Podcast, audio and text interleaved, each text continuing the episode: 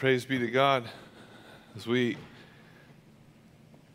gather again today and open God's Word, we're in our series, Healing Hearts and Strengthening Homes, how the gospel transforms marriages and relationships. So if you're not married, it's still for you. Hang in there, okay?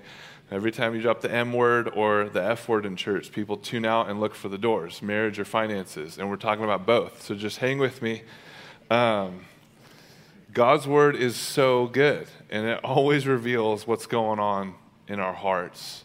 And it's in these two chapters, 1 Timothy 5 and 6, he's dealing with the ease of looking good and using good words, but not actually being good, not actually being transformed. And, and we're going to have an opportunity to see just the, the tension of, of good works and the importance of that, but that's a, a result of those who've already believed and received after they've turned from sin and turned to Jesus. They're saved. And so, as God's drawn and answered many prayers to have servants and workers here as the harvest is plentiful and the workers are always on demand and needed, I wanted to give you an update as we start, just some family exciting news as our church continues to grow and has a focus towards um, what happens on a Sunday and throughout the week in kids and youth ministries. We've gotten some response. Some people have said yes to the next generation and serving in kids ministry. There's going to be a training um, August 6th.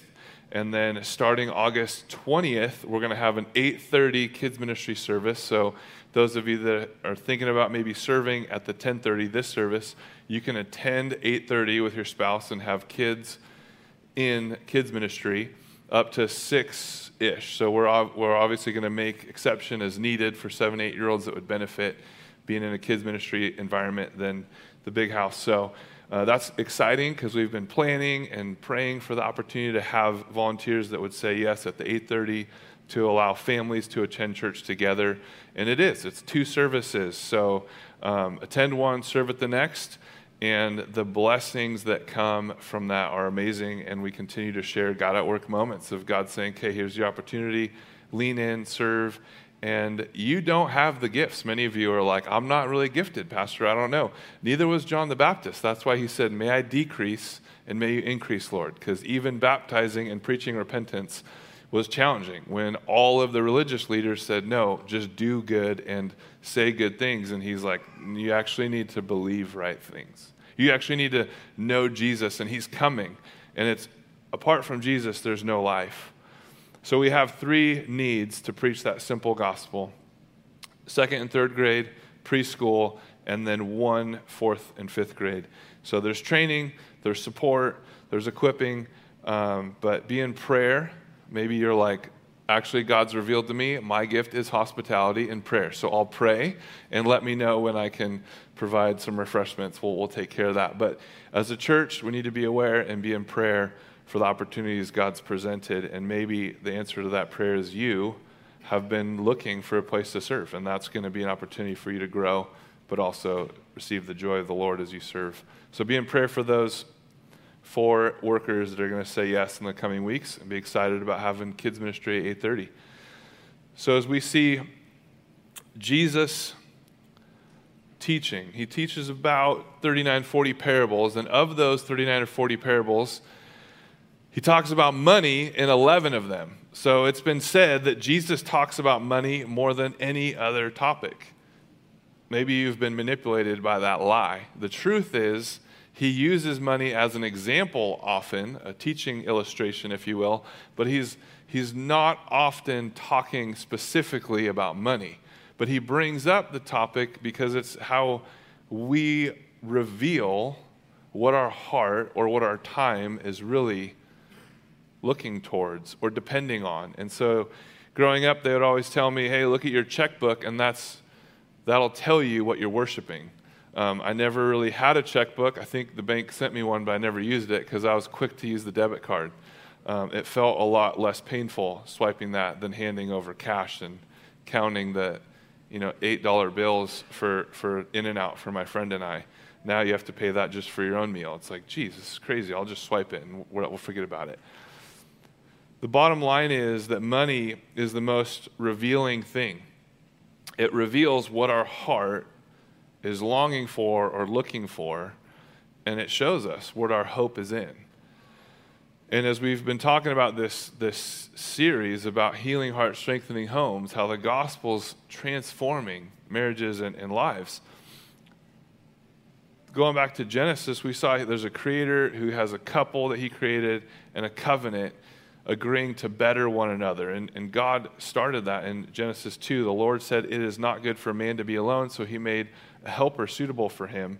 And there's this partnership that's created. And the new covenant that Jesus instills, we do every week, is the communion. Every time we gather, Scripture tells us to take communion. So it's kind of people come and and especially visitors are like, "Well, you do communion every week? That's weird." And I'm like, "Well, Jesus told us to do it, so I don't know why we didn't do it growing up." Like, I mean, yeah, it costs a little bit of money, and the same two people, fortunately but unfortunately, other people are missing out on the joy to prepare communion every week for all of us. Like, it's amazing. But that was the pushback. It was like, could we do this? And it was like, well, that means we have to get there early. Yeah, but all of you get the blessing of that every week. And it focuses our hearts and our minds off of me and onto Jesus, off of even you, and realizing, oh, I am nothing without Jesus, and He did this for me. And we see that He said, I've given it all for you. Now, Go tell everyone about all that I've done and baptize them in the name of the Father, Son, Holy Spirit. So, baptism is the one thing he told us to do in addition to communion. So, it's communion and baptism are the two things Jesus said, okay, you believe in me, then take communion every time you gather, and then go tell everyone about me, baptize them in the name of the Father, Son, and Holy Spirit. And it's not just in Atascadero, Templeton, Paso, North County, California, it's the entire world. So I don't know what you're doing in California still. We have the whole world that has to know about Jesus, and that's going to cost us some money. it's not free, right? And so the amazing thing is the gospel is free, but getting the gospel places costs us. It costs us time, it costs us using our talents for other people's benefit. And it costs us some, some treasures, some financial. And, and Jesus says, This is what I'm commanding you to do. And he promises, I'll be with you even to the end of the age in Matthew 28. And he's saying the importance of this in Matthew 5, it's recorded. Jesus says, You're like a light, like a lamp. When someone lights a lamp, they don't put a basket over it. When, when you light, now we have like lights that are recessed into the drywall, all fancy and sleek. You, you don't turn the light on and then get duct tape and start duct taping all of the lights and then ripping paint off. That's a lot of extra work. Now you got to repair the paint. Plus, it probably left some sticky stuff on the light. It's just so ridiculous. He's saying in 16 of Matthew, let your light shine before others so that they may see so that they may see your good works. See that before you were selfishly serving, using your talent, spending your money on yourself, but now you're spending your money and your time for God's kingdom and for the benefit of others. When they see that, they're going to give glory to God. When they see your good works, they're going to give glory to God who's in heaven. God enjoys increasing the faith of his kids. And then instead of for his kids wanting God to remove all the trials, all the challenges, and just giving us quick, easy victory with no exercise of any patience, we as his kids need to persevere through the trials that may come out of his hand. As he gives us obstacles, challenges, sometimes God will even give us defeats, as, as Josh shared. Man, there's this like kind of defeat, different reality we were about to go in. And look at how when we stepped into that and said, okay, this is what the world would look at as a defeat. And I know when, when Jenna and I, when Jenna was pregnant and I was there in those meetings, she was doing all the work. Uh, I was just cheering her on, and they were like, "Hey, there's a question for this. If that case, if if these results come back, then do we want to just terminate?" And it's like, "Whoa, that was quick." And that's how the world looks at things. Like, there's no hope. Let's just go here. If there's any kind of abnormalities in these tests, rather than going, hey, this is what God's allowed, let's embrace this. Let's see what God's allowed and going to strengthen us and bring about a joy playground for the community and see how in life God allows challenges. Sometimes it's a complete defeat. But that's where God allows those to be food for our faith. That's where God says, Are you going to have faith? Are you going to trust me that I'm giving you?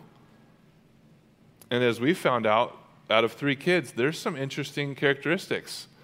And there's some interesting personalities. And there's some interesting opportunities that God says, okay, are you going to have faith and, and trust me with this? Are you going to have faith in this season? Are you going to, hey, the doctor just gave you a cancer diagnosis. That wasn't part of the plan, God. I don't know if you read my manual. I've been reading yours, but my 10 year, 50 year plan does not have cancer in it. Can you fix this? You're the healer, and, but sometimes God says, hey, you're going to endure it. And sometimes God says, what cancer? I already, already healed you. Check it out. And the, and the doctors are left dumbfounded. But it's God's plan. And so we have to take whatever comes at us and say, okay, how is this going to build my faith? And that's where He says, look, I want, now that you're a believer, I want you to understand your position in relation to my finances because He owns everything. God's saying, now you're my financial partners. I'm entrusting with and in you these resources. And so his plan for this financial partnership is that we acknowledge everything is God's and it's for his purpose. So everything is God's and it's for his purpose. So as good stewards, Matthew 25 tells us about the talents where a guy has five and he doubles it. He has 10, another guy has a little less, and one guy has one and he freaks out. He's scared because God harvests where he doesn't plant. He, and, and so he, he buries it in the dirt. And then he comes back, and Jesus is telling the story. And he's like, You're a harsh manager. You're going to have all these resources. You're going to gain all these investments. So here's your talent back. Sorry about the worm. It's a little dirty, but I buried it in the ground. It's there. And he's like, You wicked servant. You know that. You should have just put it in the bank, and at least they would have given me a little bit of interest. I would have got five cents a year later. Like, at least I would have got a little extra interest. And he says in verse 21, 29, For to everyone who has, more will be given, and he will have an abundance. But from the one who has not, even what he has will be taken away. And cast the worthless servant into the outer darkness. In that place there will be weeping and gnashing of teeth when the Son of Man comes in his glory and all the angels with him, then he will sit on his glorious throne.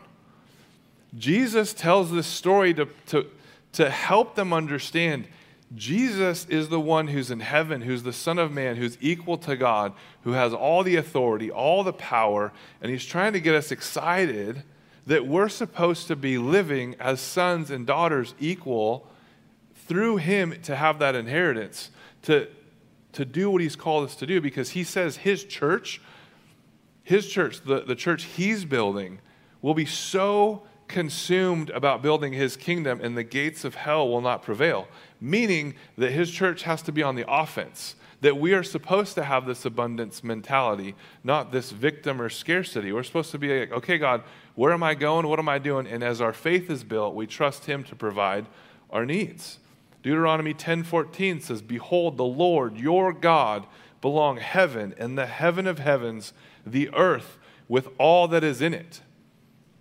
The earth with all that is in it. Every time someone brings up, you know, anyone kind of around here seeing what God has done as He's grown the church, He's like, all right, men and women are asking me, hey, what's the plan? And I'm saying, okay, elders, we're praying trusting God that He knows our needs and He's met them from day one. We're praying that God would bring workers to, to disciple and care for families, but there may come a time when we, we, we grow and need a building, and everyone's like, oh, you can't build in California, blah, blah, blah. And I'm like, yeah, I know. With man, it's impossible. There's no way.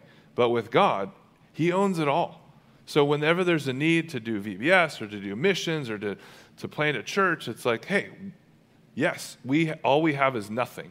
But with God, we have everything. So let's keep our mind fixed on Him, keep our eyes fixed on Him, and let our faith grow. It's, it's been said more simply the value of money.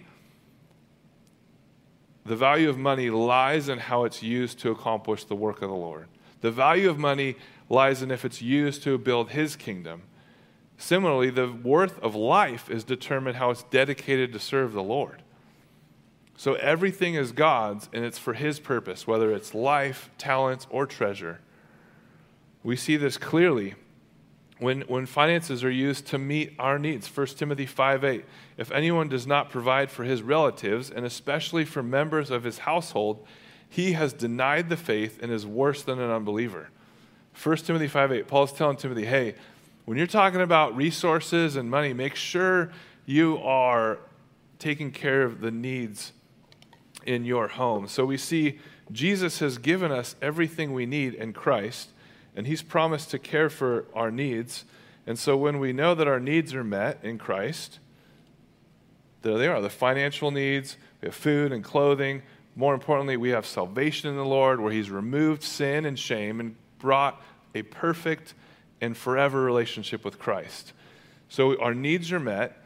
And then Ephesians 4:28 says resources are to meet others' needs. Let the thief no longer steal, but rather let him labor, doing honest work with his own hands, so that he may have something to share with anyone in need. Isn't that a beautiful verse? It doesn't say let the thief work it in and out so he doesn't have to worry about stealing burgers. When they call numbers, he just swipes. I'm always amazed. Like at Starbucks, the mobile order thing and burgers, like how many people, if I was homeless and a thief, I would just, whoop, yep, I'm 29. Here you go. Sweet. Yeah, that's my mobile order. But it's not talking about them being satisfied. It's talking about, okay, let the thief no longer steal and then let him have excess, the overflowing, and that he would serve and share other people so that those who have need, their needs would be met. The interesting thing, the next thing is, is it saying bring glory to God. 2 Corinthians 9 11. Our needs are met, and then we have access to share with others. Or even in our poverty, we choose to share with others. We bring glory to God. 2 Corinthians 9 11. You will be enriched in every way to be generous in every way, which through us will produce thanksgiving to God. When we give what we have to serve others, that's where the joy in Christ will be complete. So, as Jesus saves us and gives us everything, and then we Maybe we get married and we have kids, or we're single, we have a budget, and we see how God's provided a job for us, and then we have everything we need and we're, we're full. And every Saturday at the end of Sabbath, the Jews have a, a reminder service, and, and that Saturday night that would break, it's called in, in Hebrew Havdalah, but it's, it means separation. And they do this, and they show a cup being filled, and, and with wine and different things, they'll, they'll often have to remember that God has provided everything they need, but then out of the overflow, there's excess, so they can be generous and give. And it's the overflow that we see only happens when we choose to live simply. So, as we acknowledge first that everything is God's and it's for His purpose, then we orient ourselves to look at our households and say, okay, electricity is going up, water is going up, let's make a budget so we can plan and, and trust God, He'll provide. And as He does, food and water and clothing, we have everything.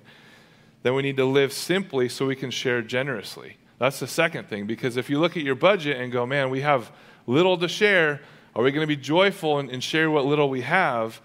Or the tension is in, in the counsel we get from Paul to a young pastor, Timothy, in 1 Timothy 6 17 through 19, the importance to live simply so we can give generously is really clear in verse 17.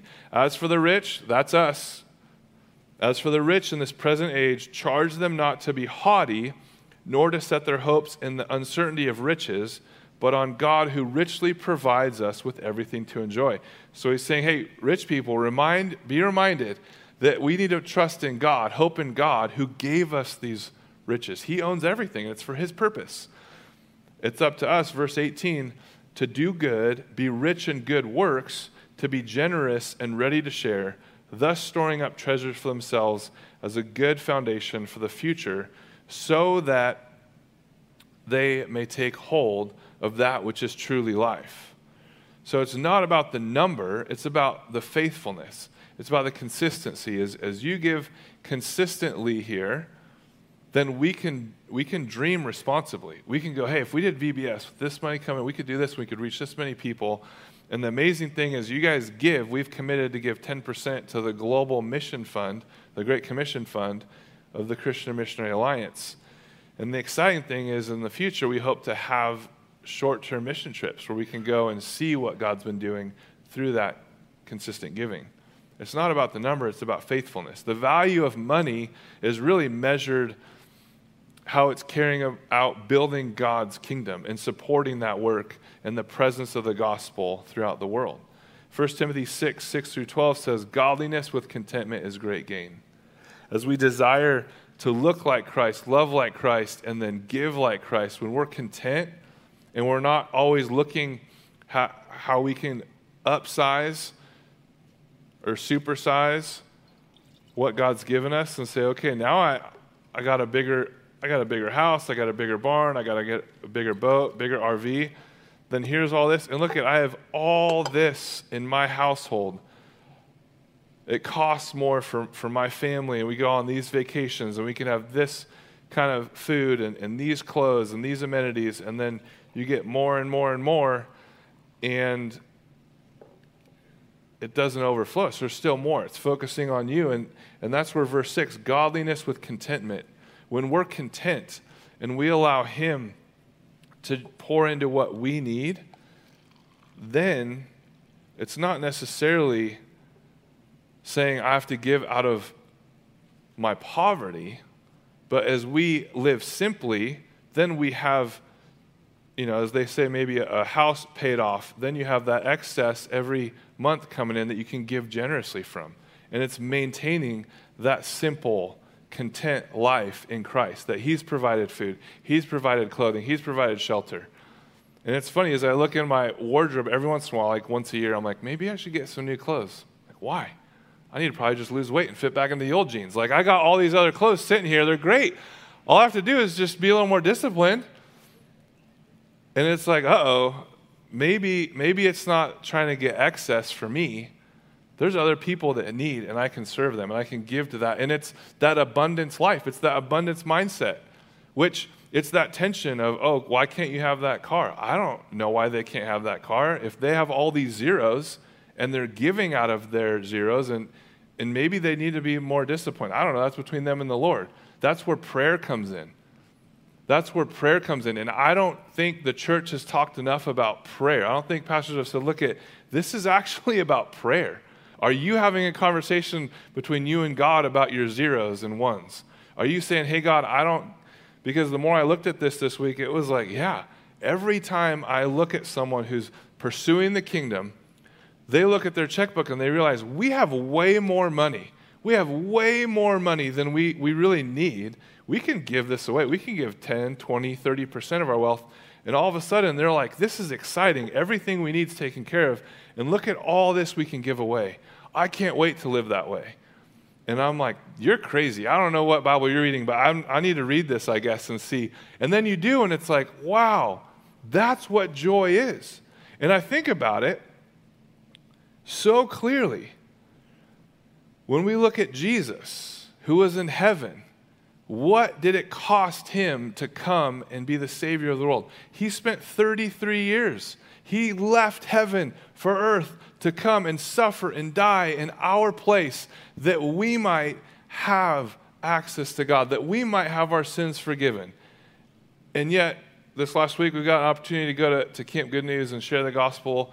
CJ was there, Heidi was there, I was there a couple days. People are like, You're driving back and forth, you're going to go down there? I'm like, yeah, it's 40 minutes, no big deal. I know Google says an hour. Okay, probably shouldn't have told you that. But you can get there. It's not that far. And it's not that hard to share the gospel, especially one who's been called to share the gospel and gifted as evangelist. It's amazing to go, this is what like we have to do and figure it out. But it does cost, you know, okay, we got a budget for that a little bit. But if I'm always just trying to figure out what my green fees are and what our vacations are and what my clothing Got to build a bigger closet because I got to get more clothes. I'm preaching on Sunday. I got to look good for the camera. Like, if I'm always consumed with this, there's going to be less to give. And so it's saying, okay, are you focused on how much God's given you and how much He gave Himself so that you could have access to Him? Now, what are you going to give away? And that's where He goes on and says in verse, in verse 7 We brought nothing into the world. We can't take anything out of the world. Verse 8 If we have food and clothing, with these we will be content. Verse 9 But those who desire to be rich fall into temptation, into a snare, into many senseless and harmful desires that plunge people into ruin and destruction. I don't have time to give you all the examples of that, right? Like we've seen it constantly. It's not that money is evil. Verse 10 says, For the love, for the love when they're loving anything but God. And money happens to be a constant opportunity for us to love money because it gives us power, possessions, and position in this world. It affords us that. For the love of the power, for the love of the position, for the love of the possessions, for the love of money, that's the root of all kinds of evil. Because then you're willing to do things and say things and desire things above God, who we just learned all of it's His and it's for His purpose. So if we take things from Him for our purpose, there's no hope for us. That's why Jesus told us that parable of these talents that were given. But when you take the talents and use them for your own, especially the fearful one who just buried it out of fear, there was no faith, which means he didn't trust God, which means he only trusted himself and his own desire to be lazy and live for pleasure instead of the purposes of God acknowledging all the possessions and all the resources are God's, now you have a right relationship with God. So the verse 10 is huge. For the love of money is a root of all kinds of evil. It is through the cravings that some have wandered away from the faith, pierced themselves with many pangs. In verse 11, for but as for you, O man of God, flee these things, pursue righteousness, godliness, faith, love, steadfastness, and gentleness. Fight the good fight of faith. Take hold of eternal life, to which you are called and about which you made the good confession in the presence of many witnesses. So, as we think about this, as we live simply, we can share generously. As we live simply and say, we have food and clothing, this is enough.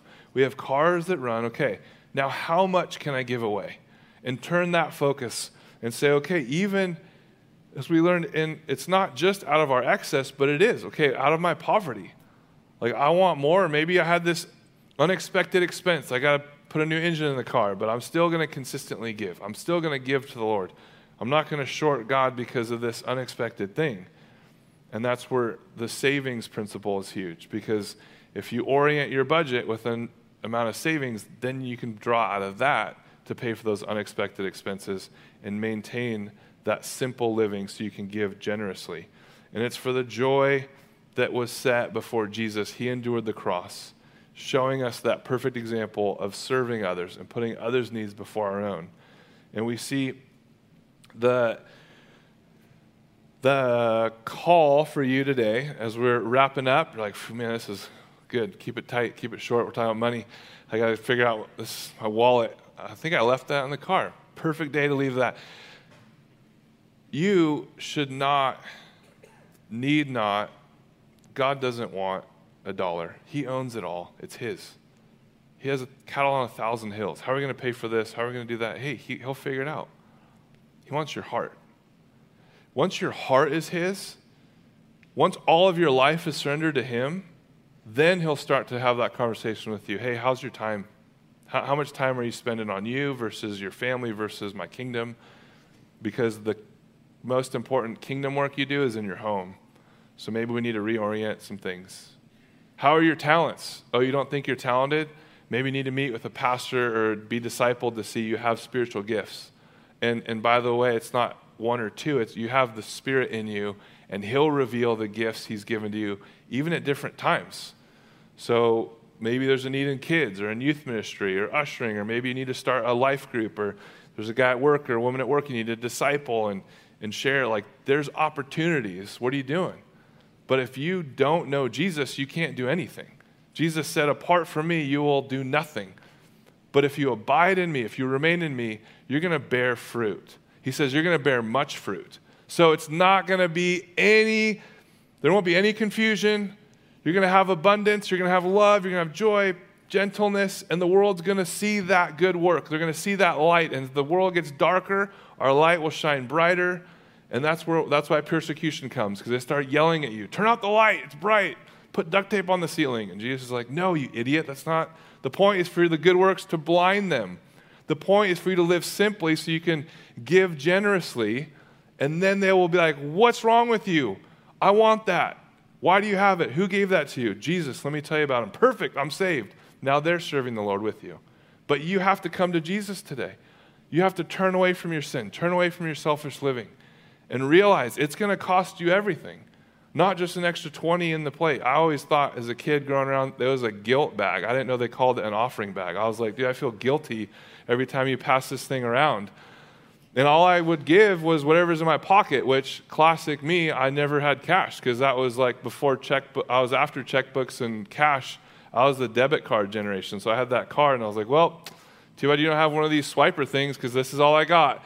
And I think I have a $2 bill, but here you go, God. Once in a while, that was like left over from getting donuts that day, right? But that's not the point. I didn't realize that. It was God wants all of me. He wants me to sit down ahead of time. And once I started getting paychecks, it was a little easier to do. It was like, okay, right away, before this goes in the bank, I'm giving 10%. We'll start there.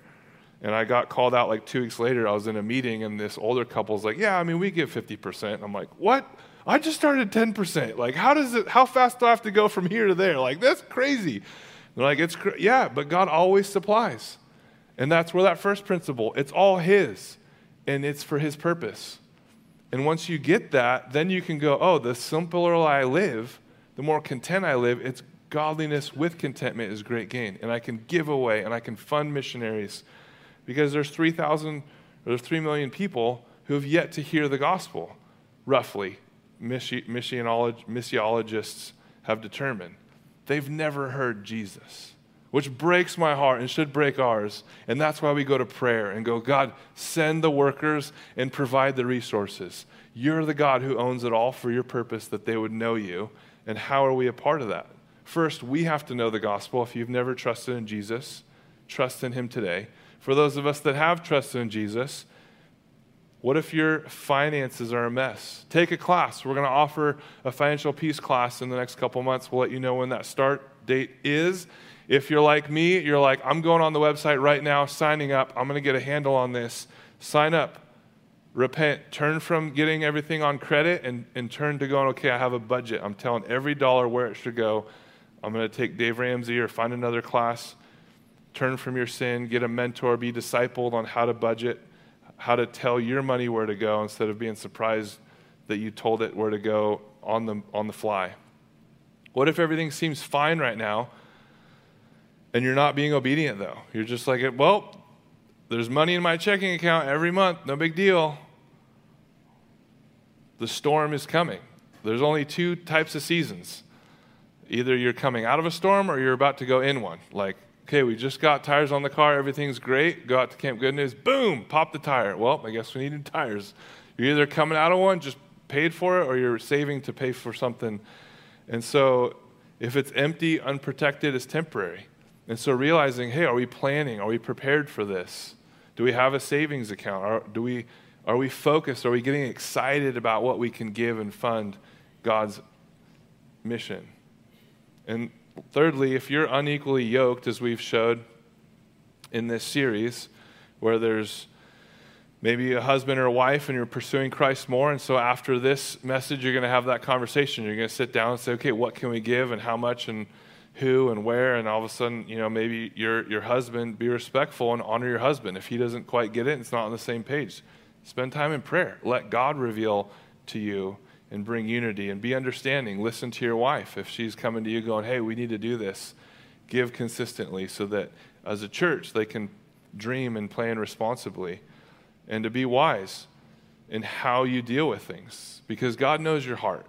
It's not that He needs your money but He wants you to experience the joy of living within what God's given you, using your talents to, to see them grow and to see how God's going to use it to bless you and bless others.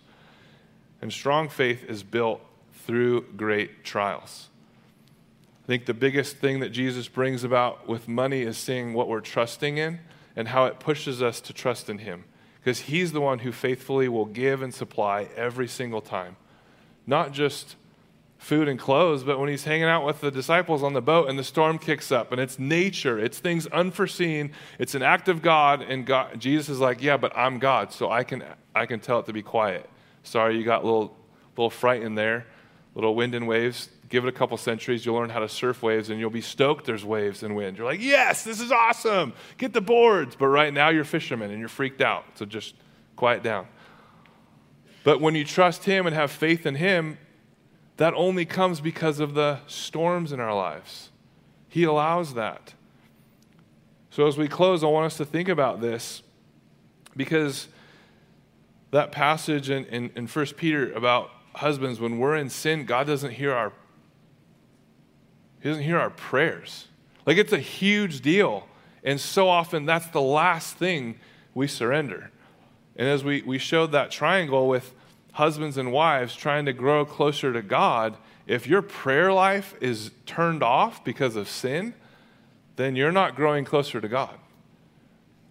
And that's where George Mueller, this first original punk rock kid, I learned about his story on the streets, getting in and out of trouble, in and out of fights, in and out of prison, ends up coming to know the Lord as his personal Savior, repents, turns from sin, turns to God, and sees all these other punk kids on the streets and is like, we need to start an orphanage. I got zero money, but I know we need to do this. And so he, uh, he plans it through prayer and through some kind of very interesting circumstances. I don't have time to get into it right now. They, they get the money, build the orphanage, and they're always like, to the minute, they have what they need. And so here, one day, he wakes up in the morning, gets all the kids together and the staff, and he says, Hey, we're a little behind on rent. We don't have any food. We don't have anything to drink. It's breakfast time. We're going to pray. So they pray, and as soon as they finish praying, there's a knock at the door, and the baker opens the door, and he's like, Hey, George, I just got up this morning at 3 a.m., and, and God put it on my heart that I just needed to bake you a bunch of bread. So here's, here's the bread. I don't know if you could use it. Maybe you could give it away if you have extra. And all the kids and staff were like, Yeah, woo, God's awesome. We prayed, and here's the food. This is like manna. Like, boom, it's there, fresh, hot, and ready. This is so good. So as they're eating the bread and celebrating and praising God, He provided. The next minute, they hear another knock. And it's the, the dairy delivery guy, and his truck broke down. And the dairy guy's like, hey, all the milk's to go to waste, so I don't know if you could, like, use it. Maybe you have extra. Maybe you could give it to your cats, but here's some milk. And it's, it's so, like, I read this stuff, and I'm like, I don't know if I can tell the elders I'm excited about this because it's so irresponsible as Americans and Dave Ramsey would have a fit because George Mueller literally just every step financially was God's got it. He'll just give it to me when I need it. We'll just pray about it. We don't need a savings account. That kind of faith, those storms, those challenges, those defeats that he had through his life, but he trusted in God, knowing that God's the God who has it all, and it's for his purpose. That's the kind of faith that we need when we're going through everyday life, and especially in the area of finances, where it gets so comfortable and easy because we have an opportunity to have a savings account. But we don't need a savings account because we have our account eternally secure because we're saved in Christ. And as we fix our eyes on Jesus, remaining trusting and having our faith in Him, the abundance and that abundant life of bearing fruit as we give generously to those in need because we are grateful He's met our needs and we get to be His hands and feet meeting others. So, as we have the elements passed now, I want to encourage us as we think about our time, talents, and especially today, our treasures. How are we stewarding that? How are we living simply so we can give generously? And maybe in your heart, you're like, well, I need to simply surrender my whole life to Jesus because I've never done that. This is a time for believers to, to take these elements and be reminded and refocus on what Jesus gave you. He gave his whole life and calls us to surrender our lives to him that let would allow him to lead us to love others as he's loved us. So will you pray with me? God, we thank you for today. We thank you for this opportunity once again to grab hold of the bread and the juice and be reminded that without you, we're nothing, that you own everything and it's all for your purposes. And we're here to partner with you. And Lord, as we come under your authority, we're reminded that we're called to live simply so we can give generously. We pray that we would continue to reorient ourselves financially and our time and our talents under your authority, that we might be good stewards so that you'd get the glory and others would see our good works. And for those of you in here that are saying yes to Jesus and I believe in Jesus and I'm trusting in Him as my Savior for the first time, we pray that you'd uh, let us know, and God, that you'd work in their hearts to continue to grow them and we could walk with them as they start this journey of faith following you. In Jesus' name, amen.